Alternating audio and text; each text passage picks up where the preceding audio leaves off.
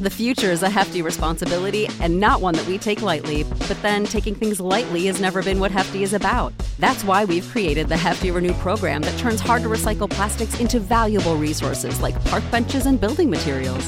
To participate, simply fill up an orange Hefty Renew bag with accepted items, tie it up, and drop it in with your regular recycling. That's it, it's that easy. It's time to rethink recycling with Renew. Particular valued resources may vary by geography. More info available at heftyrenew.com. For the ones who work hard to ensure their crew can always go the extra mile, and the ones who get in early so everyone can go home on time, there's Grainger, offering professional grade supplies backed by product experts so you can quickly and easily find what you need. Plus, you can count on access to a committed team ready to go the extra mile for you. Call, clickgrainger.com, or just stop by. Grainger, for the ones who get it done.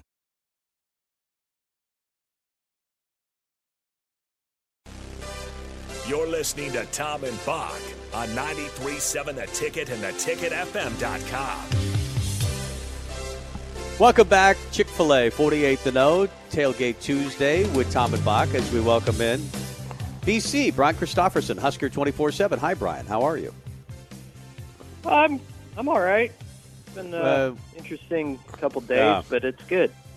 Have you recovered? I mean, do you get like uh, mental fatigue from days like yesterday, just thinking about them and then having to process all that and then write it down?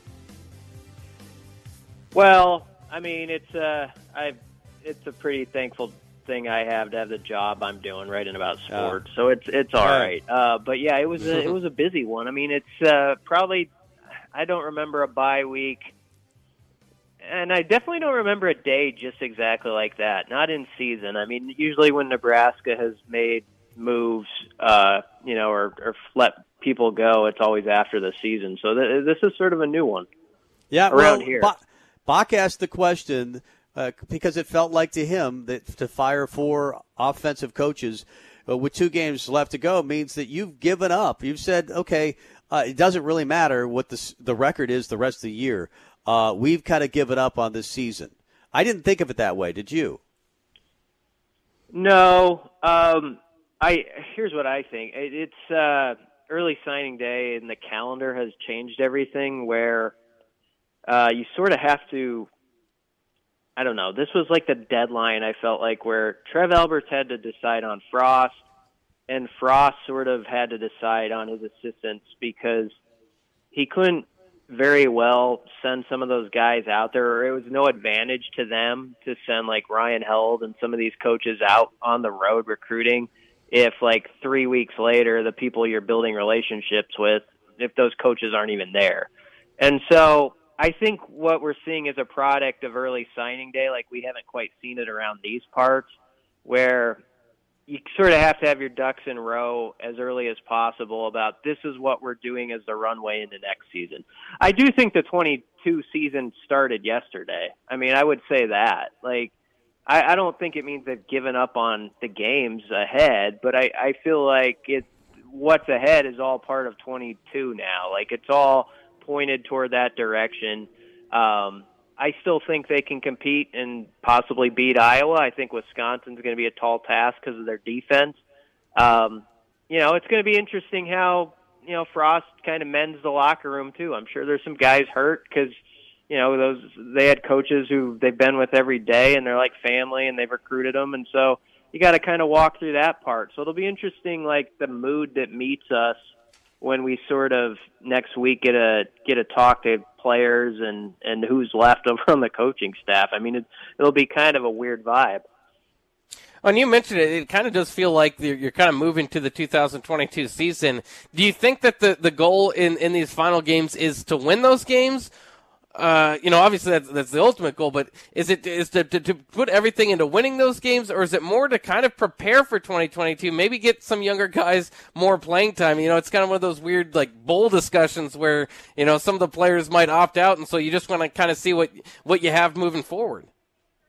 I think in some cases their hands might be f- forced on that. Like you know, with Domann in particular, with I know he's got sort of a hand injury or something, and it it might be a deal where he just needs to get that handled, and uh, you know he might not be around. And that, I mean, that's a tough one if that's the case because your defense is playing so well, but who's like the focal point of it, it's probably Domann as much as anybody. And so you'd be throwing maybe like an Isaac Gifford or somebody into that role against really good teams. And I'm I'm pretty excited about like Isaac Gifford in the future, but th- it could be a tough assignment for a couple of those guys. I th- I mean, you're already seeing Myles Farmer. I think it's possible you might see a little bit more Noah Pola Gates. I do think there is a part where uh, that stops though, where you don't go overboard with it. And the reason I'd say that is you still have to do a service to the guys on your roster who are putting in all the work. And these guys want a big win before they leave. I mean, they really do. Like, they want to at least put something on the wall that's not a win over Buffalo or Fordham or Northwestern. And I, I think you know, it's sometimes easy for us to say, well, throw Logan Smothers out there. And then maybe, maybe the guys see the practices and they're like, Logan Smothers isn't ready for it. I mean, that very well could be. And I always take that into account. So I think we have to be careful sometimes with acting like it's a video game. Um, because yeah. there aren't re- there aren't really trial runs with Nebraska football. People act like there are, and I know Frost already has next year guaranteed. I guess. But um, if Nebraska goes and loses to Iowa forty-two to six, that's that's rough. I mean, the, the, if Iowa's running across yeah. the field and uh, grabbing the trophy again at Memorial Stadium, no one's going to like that. So I know people say, "I'll do this and that," and but it's hard. It's hard to pull that trigger. Yep. BC Husker 24 7 is our guest. He talked about fresh ideas, uh, wanting some fresh ideas, and uh, just thinking about that with the number of guys that have been fired. Uh, Lubick, obviously, there was maybe some tug of war at times between uh, who actually had control of the offense. Nebraska's running back situation never improved uh, it, since Devine Ozigbo, who they didn't recruit, and you're with your fourth team guy at the start of uh, fall camp, who is now the starter uh, and is a good back, but is that the best you could do? The offensive line, we know the struggles there, and so the firing of Greg Austin certainly makes sense. And you haven't had a quarterback uh, develop under Mario Verduzco at a really high level. Adrian's been good at times, but you talked about why doesn't Nebraska have a backup quarterback? Well, why don't they? And maybe that's part of the reason. I mean, there are certainly you could see the clear reasons for the for the guys that were dismissed. Yeah, well, I mean, I think in these cases, it, it always goes back to the head man, um, but they're not going to let go of the head man. So usually the you know he's got to make some moves uh, to show that you're you're going a different direction. And I I do think he's probably right that they're at a point where they've sort of done stuff a certain way and it hasn't you know materialized as they hope. And if you can't just continue to do that, I think two years ago um, you know, Matt Lubick, I think, is a pretty sharp offensive mind, but he's probably very similar in mindset as as Frost. Like they're they're very like minded in how they think about offense and stuff like that. And I and I wonder in hindsight if you know it might have been better if if they had got someone who maybe I don't know pushed a little in a different direction. But you know, it, it is what it is now. And now the question is: is, is Frost you know, going to want to be more of that CEO type? Is he going to allow somebody in a make it or break it year to sort of have full reign of the offense and OC he brings in?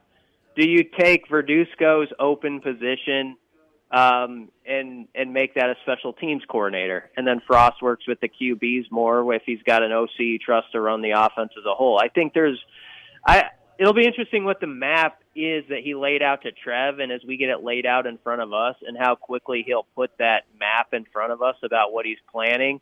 Um, but that's sort of my rough draft idea of what might happen. He gives an OC more control of the offense. Maybe he works with QBs more. Maybe you uh, have the QBs coach position that was become a special teams coordinator. I don't know. We'll see. And it was certainly an interesting decision made, and, and people kind of have their different narratives of, of why it was made. Somebody, some people kind of think of the, the, the Harbaugh type thing where you restructure the deal, don't blow it up, and, and see how it moves forward. Some some people think maybe they're thinking with their heart instead of their head, and, and, and Trev Alberts kind of said as much yeah. as far as you know Scott Frost. The future is a hefty responsibility and not one that we take lightly. But then taking things lightly has never been what Hefty is about. That's why we've created the Hefty Renew program that turns hard to recycle plastics into valuable resources like park benches and building materials. To participate, simply fill up an orange Hefty Renew bag with accepted items, tie it up, and drop it in with your regular recycling. That's it. It's that easy. It's time to rethink recycling with Renew. Particular valued resources may vary by geography. More info available at heftyrenew.com.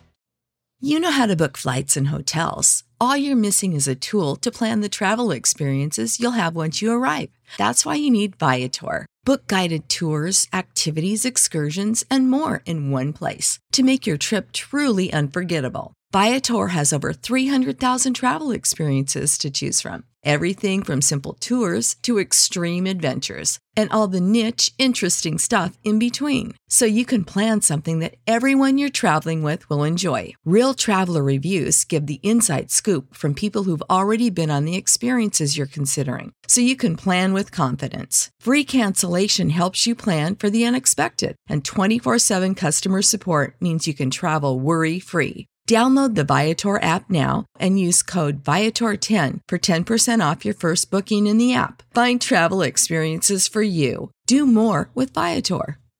Being a brother and a former Husker, and, and if, if there's anybody that deserves a chance, maybe we should give it to him. But in my mind, uh, they might be just kind of being a little bit nuanced in the fact that they're not ready to blow it up because they are close, and the reason they are close is that defensive side. So how much of this was about kind of de- keeping that together rather than blowing it up and bringing a, a, whole new staff all together? And you don't know if, if that defense is going to continue moving like it is the way that Chinander's got it going.